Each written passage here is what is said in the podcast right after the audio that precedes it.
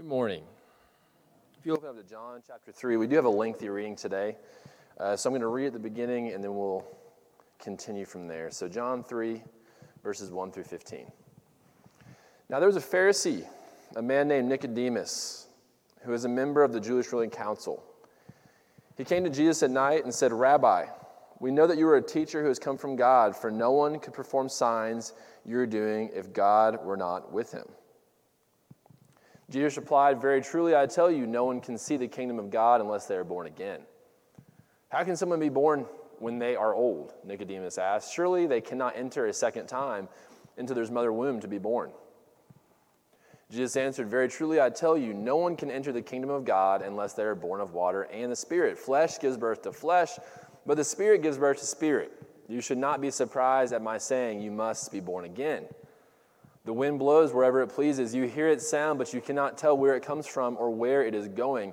So it is with everyone born of the Spirit." "How can this be?" Nicodemus asked. "You are Israel's teacher," said Jesus, "and do you not understand these things? Very truly, I tell you, we speak of what we know and we testify to what we have seen, but still you people do not accept our testimony. I have spoken to you of earthly things, and you do not believe. How then will you believe if I speak of heavenly things? No one has ever gone into heaven except the one who came from heaven, the Son of Man. Just as Moses lifted up the snake in the wilderness, so the Son of Man must be lifted up, that everyone who believes may have eternal life in him." Very familiar section of Scripture. I want to say welcome again this morning. And I want to say welcome to this new series we're going to be starting today. We're going to do 3 weeks on Nicodemus. I've never personally met anybody named Nicodemus in my life. I think it's a great name. But you definitely have met Nicodemuses in your life. And I believe all of us at one point have been Nicodemus at some point ourselves, maybe multiple times throughout our lives. We're going to spend 3 weeks looking at Nicodemus, and I really want to look at it through the lens of discipleship, both what it means to be a disciple and also what it takes to make more disciples. And today, actually, in our reading, we're going to get an extra special look at this because we're going to see how Nicodemus was a disciple and also how he was discipled, the verb, I guess, of discipling, by Jesus. So we're doing 3 weeks on Nicodemus, and my hope is that you see yourself in the story. That's typically my hope whenever we come together. But I hope that you see yourself maybe within the pages today and see how you can connect with Jesus in a different way. So let's continue. Let's meet Nicodemus this morning, okay? And like I said, you might be familiar. Actually, I was super familiar. When I was growing up in church, we had puppets. I know you guys did puppets at some point. But one of my favorite songs was about Nicodemus. It was like really jazzy, you know. I used to jam out to that song. That's all I knew about Nicodemus. But really quickly, we get to know who Nicodemus is. We can make our own profile of Nicodemus. Very quickly, we find out he's a Pharisee. His name is Nicodemus, and he's a member of the Jewish ruling council. What I want you to imagine when you see Nicodemus, well, however you imagine him, is there's a sense of influence. There's a sense of power bestowed upon this man, Nicodemus. Power and influence. And maybe that is why Jesus catches his attention. Because as we talked a few weeks ago, Jesus had this magnetic personality, right? He was not only attracting sinners, tax collectors, whoever, but he's also connecting with the Pharisees. Maybe in a different way, but he's had such a magnetic personality that people were attracted to him. And I think as a man of power and influence, that Nicodemus, being a Pharisee and a member of the Jewish ruling council, sees Jesus, and there's something there about him. Maybe he sees a little bit of power and influence. But that, whatever it might be, Nicodemus realizes that he must go and find out more. He needs to see what Jesus is all about. He comes to Jesus and says, "Rabbi," very formal greeting. Pharisees didn't typically refer to Jesus in this way, right? "Rabbi, we know that you are a teacher who has come from God, for no one could perform the signs you are doing if God were not with him." It's important to recognize that Nicodemus comes to Jesus incognito mode, right, at night. He does not want to be seen by other people talking to Jesus. And not only be seen, probably be heard talking to him in this way, saying, Rabbi, because the Pharisees, right, they're not wanting to give him any credence. They don't want to have anybody think that Jesus is who he says he was. But he says at night he comes to him and says, Rabbi, we know you're a teacher who has come from God. And I get to this point, and I have to stop here as I'm reading this text myself and say, why? And we're going to ask that question over and over again this morning. Why now? What was it? And we don't have a detailed record. We don't have a play-by-play. But what happened to Nicodemus? What did Jesus do that made Nicodemus say, tonight's the night I have to go ask Jesus a question? Why now? Because if we take this profile here, that he's a Pharisee and a member of the Jewish ruling council, he's a man of power and influence, he has a lot to lose by this conversation, right? Because giving any credence to Jesus takes away credence from the Pharisees and the members of the Jewish ruling council, the Sanhedrin, right? If he's going to Jesus and giving him any authority, that might have some questions for Nicodemus the next day. Hey, Nicodemus, why are you talking to Jesus that way? Why now? What happened? What took place? Why speak with Jesus at all? Nicodemus is showing us the very first step to knowing Christ. As we look at this through the lens of discipleship, through the lens of making disciples, Nicodemus is showing us the very first thing that needs to happen for anybody to know who Jesus is at all in this world. Okay? And it's dissonance. Nicodemus experiences dissonance. And so the question is, what is dissonance? Okay? Usually dissonance, it happens whenever I start singing, right? It's those waves you hear that they're not quite right? You know what I'm talking about. I play guitar, and one of the best ways to tune a guitar really quick is to tune it to the next string, and you'll hear those waves. You know what I'm talking about, right? And it's not really a good feeling. The actual definition of dissonance right here, lack of harmony among musical notes. Like I said, that's me. When I sing, okay? I try my best, but, my best is usually dissonance, lack of harmony. And you see, when I look at Nicodemus, this is what I see. There's a lack of harmony in his life. Because you can just imagine, and I do this a lot, I like to see these characters as real people because they were, okay? I just want you to see Nicodemus going about his life normally. Right? He's worked hard to become this Pharisee. He's worked hard to become a member of the Jewish ruling council. Not everybody gets to have those titles. Everything is fine. He probably has, a good place to live, a good routine. But then something happens to where Jesus comes into his life and there's a lack of harmony. And because of that lack of harmony, he has to ask the question, why? He has to go to Jesus, and he has to do something about it because the harmony that was once in his life is no longer there. He is experiencing with his belief, his core, his identity. I talk a lot about identity, and we should if we're going to be Christians and we identify with Christ. That's very important. Nicodemus is questioning his identity at this moment. There's a big lack of harmony. The reality of Jesus is encroaching his reality. Something has to be done. And I'm not sure what he expected, but what he says is very profound here. I'm going back here to John 3:2. He came to him and said, "We know that you are a teacher who has come from God, for no one could perform the signs you are doing if God were not with him." This is my translation. This is what I'm feeling that Nicodemus is actually saying. It seems you are who you say you are. That is profound. For a Pharisee to be saying to a guy who seems to be tearing apart what you believe and what you do, giving you that lack of harmony in your life. It seems you are who you say you are. And I can just picture the uneasiness that Nicodemus must be experiencing here, this dissonance to where he's like, I have to come to you at night because I don't want to lose everything, but I have to come to you because it seems you are who you say you are. Nicodemus's dissonance led him to some clarity about Jesus, and I think we could be done here. We could clap and say, yay, Nicodemus, he learns about who Jesus is. Fantastic. And you know what? If I was Jesus, I'd be like, great, man, come be my disciple, hang out with me. You have a lot of power and influence. We can get your friends and their friends, and we can just start a revolution, man. What do you say?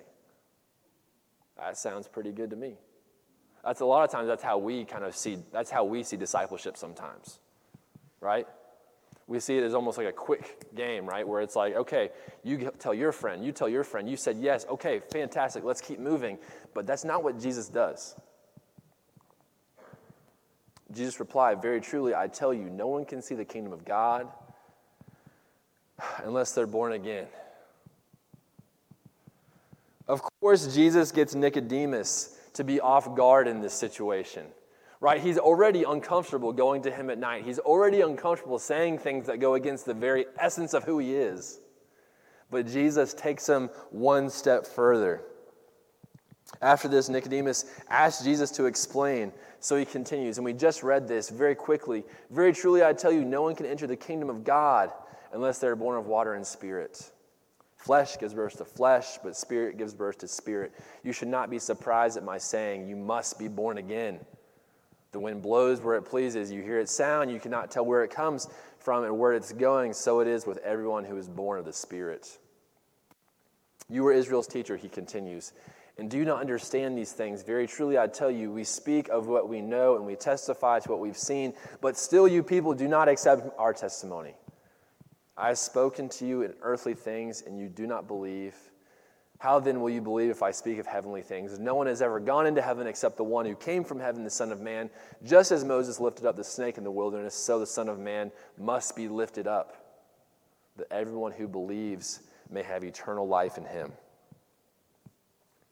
So I said Nicodemus, and the question is, why did he come to Jesus in the first place? He experienced that dissonance. But my question is now for Jesus, why are you making it so hard for him? You see, he already made that step, right? He already made the step in the direction towards Jesus. Jesus, why did you have to go further? Couldn't you have made that a little bit easier?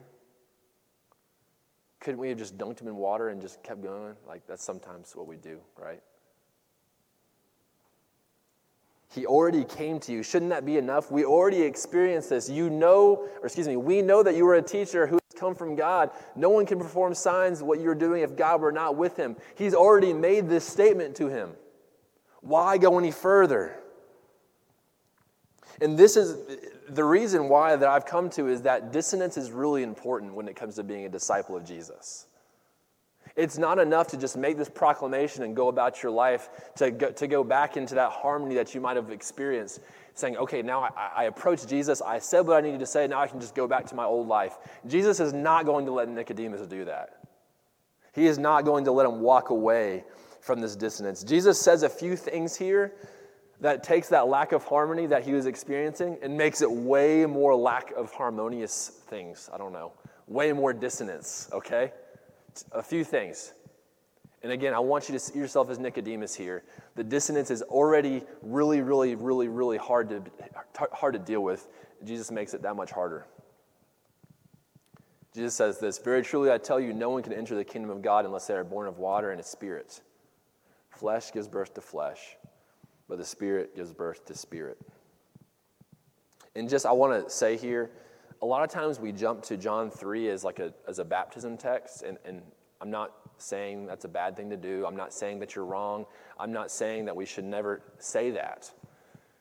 But if we're hearing this as Nicodemus, Nicodemus isn't hearing it the same way we are, okay? That's clear. We've already learned more about him. He's a Pharisee. He's a member of the Jewish ruling council. He's hearing Jesus' words very differently than we would hear Jesus' words, okay? So when he hears Jesus say these things, the very thing that comes to his mind is this, okay? This is in Ezekiel 36, 24 through 26. In a little bit of context, Israel is in Babylonian captivity. They are exiled. Israel does not exist, okay, in the sense that it used to. And usually when an exiled people gets exiled, they don't come back. Usually they assimilate into that culture and they become part of that culture, and what was formerly Israel never exists again. But this is the promise that Ezekiel brings to the people of Israel as they're in Babylonian exile.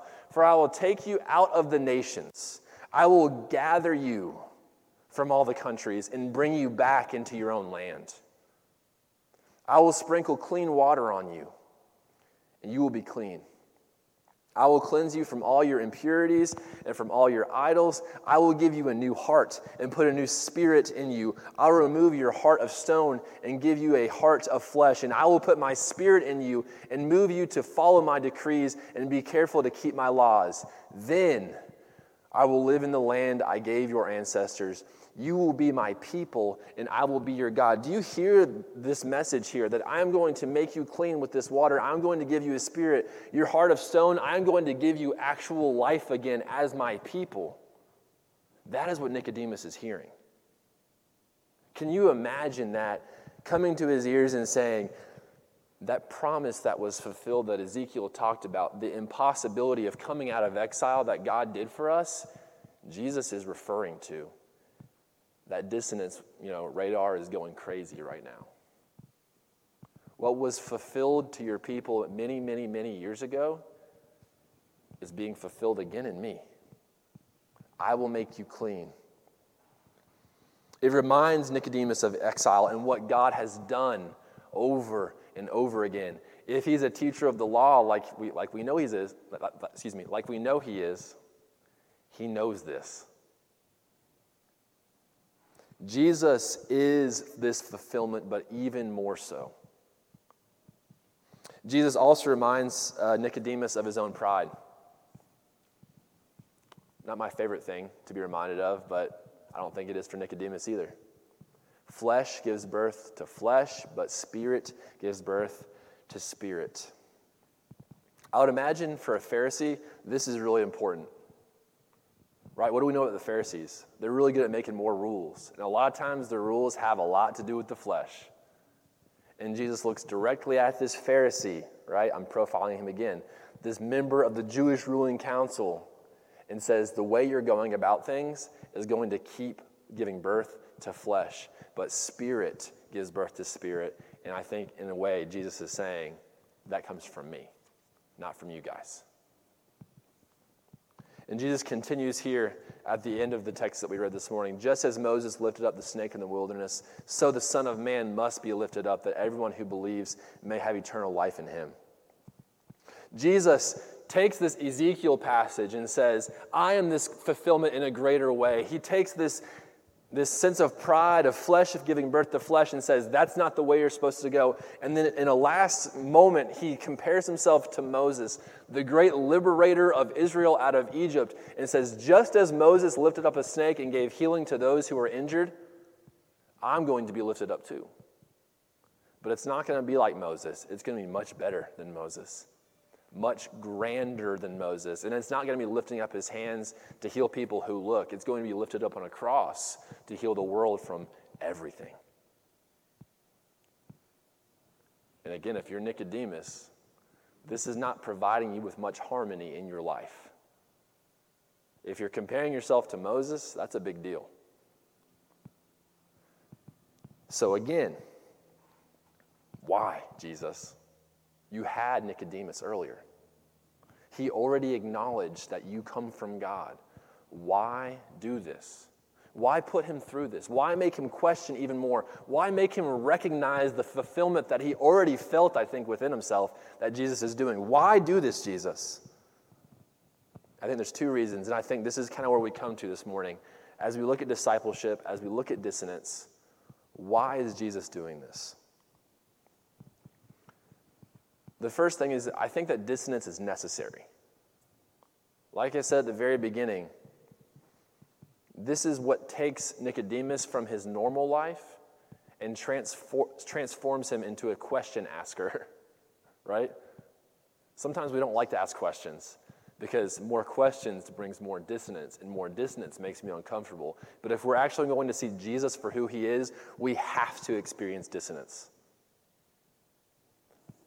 And the really scary thing about this is that it's not just when we first become a Christian we'll experience dissonance. It's going to happen over and over again. That's one of the things that growing up I really didn't appreciate. I went to a very small church. Me and my sister were the youth group at the church. And it seemed that every question I had a canned answer. It was almost like they were ready to throw it at my face whenever I had a question. And it's like, wait, you didn't actually hear me. Wait, we didn't even discuss this. Wait, your answer, that's the only answer? Can you please elaborate more? And they're like, no, this is the answer. Like, sometimes churches do that because we want to have answers for everything. But sometimes when we get into dissonance, there has to be more discussion. And Jesus never was afraid of discussion. And we shouldn't be either. Dissonance is necessary, and we should not fear it. And we don't expect this to be a one-time thing, that it happens over and over again.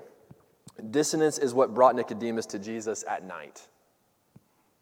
That discomfort is what brought him to know Jesus. And the same thing can be said for you. Listen to dissonance. So dissonance is necessary. And the second thing is that we need to invite dissonance from others. Okay, I'm not saying that you should go start an argument at lunch today. That's not what I'm saying. But like I said, my experience growing up in the church was that dissonance was never invited. I was never allowed to really ask questions. But if we take the example of Jesus as the ultimate disciple maker, he's always ready for a good conversation. Why? Like, he's not a magnetic person because he's not good at talking to people, right? Like, usually the people that have a lot of people hanging around them, it's because they're good at having conversation. It's not a one-way. Jesus isn't just preaching to you all the time. He's listening. He's responding. You're talking back to him. And there's a dialogue being had. And I think if we're going to be disciple makers in this world, we have to invite dissonance from others, not just give canned answers that we heard when we were 15 years old, okay? The Spirit moves in incredible ways, and if we don't invite dissonance, we will not be making disciples in the way that Jesus showed us how. We need to do this. And yes, this is going to be uncomfortable. And yes, you will not always have the right answers. And yes, you might look dumb sometimes. Fear of looking dumb should not be an obstacle to making disciples in this world. You're going to look dumb. I've looked dumb a lot. I've probably looked dumb up here. But that's okay. Like, the Spirit can do great things through dumb guys like me. I'm not calling any of you dumb, okay? But if we truly believe that the Spirit is moving and active, he can use us. And he can use our uncertainty sometimes. He can use our question, our doubts, to help build faith of others in our own faith. So we need to be inviting dissonance. Because at the beginning of the story, we recognize that Jesus already had Nicodemus, right? He could have just said, all right, you're my disciple now, follow me. But it's because he pushed into the dissonance that the discipleship process continued to grow. And over the next 3 weeks, we're going to see just how that little conversation transformed the trajectory of Nicodemus' life. He made Nicodemus, a really, really smart teacher of Israel, ask a really important question. How? If you look back at your text and if you see John chapter 3, Nicodemus asked the question, how, twice. Nicodemus is a good learner because he asks good questions. We need to be asking the same questions and allow other people to ask the same questions of us. If we invite dissonance from others, we're following Jesus. And we won't have all the answers, like I said, but we'll get closer to letting the Spirit move through us when we do invite dissonance from others. So I pray this morning that you were able to see yourself in the story. Whether you're Nicodemus, whether you're Jesus, whether you thought back to when you first became a disciple or where you are today currently, and I say this all the time, it's part of the journey. It's part of the process. And if we invite dissonance into the process, Jesus can do incredible things. Continue to invite dissonance. Continue to see it as important. Let's pray this morning. God, I thank you for this time, and I thank you for the example of Nicodemus. God, that we have all been Nicodemus. I pray that we continue to recognize how this dissonance, this lack of comfort, leads us to the cross. God, how you speak to us, how you work in our lives and through other people is important. Help us to recognize maybe when we're uncomfortable is the moment that the Spirit is trying to tap us on the shoulder and do something incredible in our lives. In Christ, let me pray. Amen. And at this part, we do invite you, if you have any needs, to please let it be known. If you're experiencing that dissonance in your life, let it be known, because you're not alone. If you think this is a time that you want to accept Christ in baptism, awesome, because dissonance does that a lot in the lives of those who are seeking Jesus. If you have any needs at all, we'd like you to come as we stand and as we sing.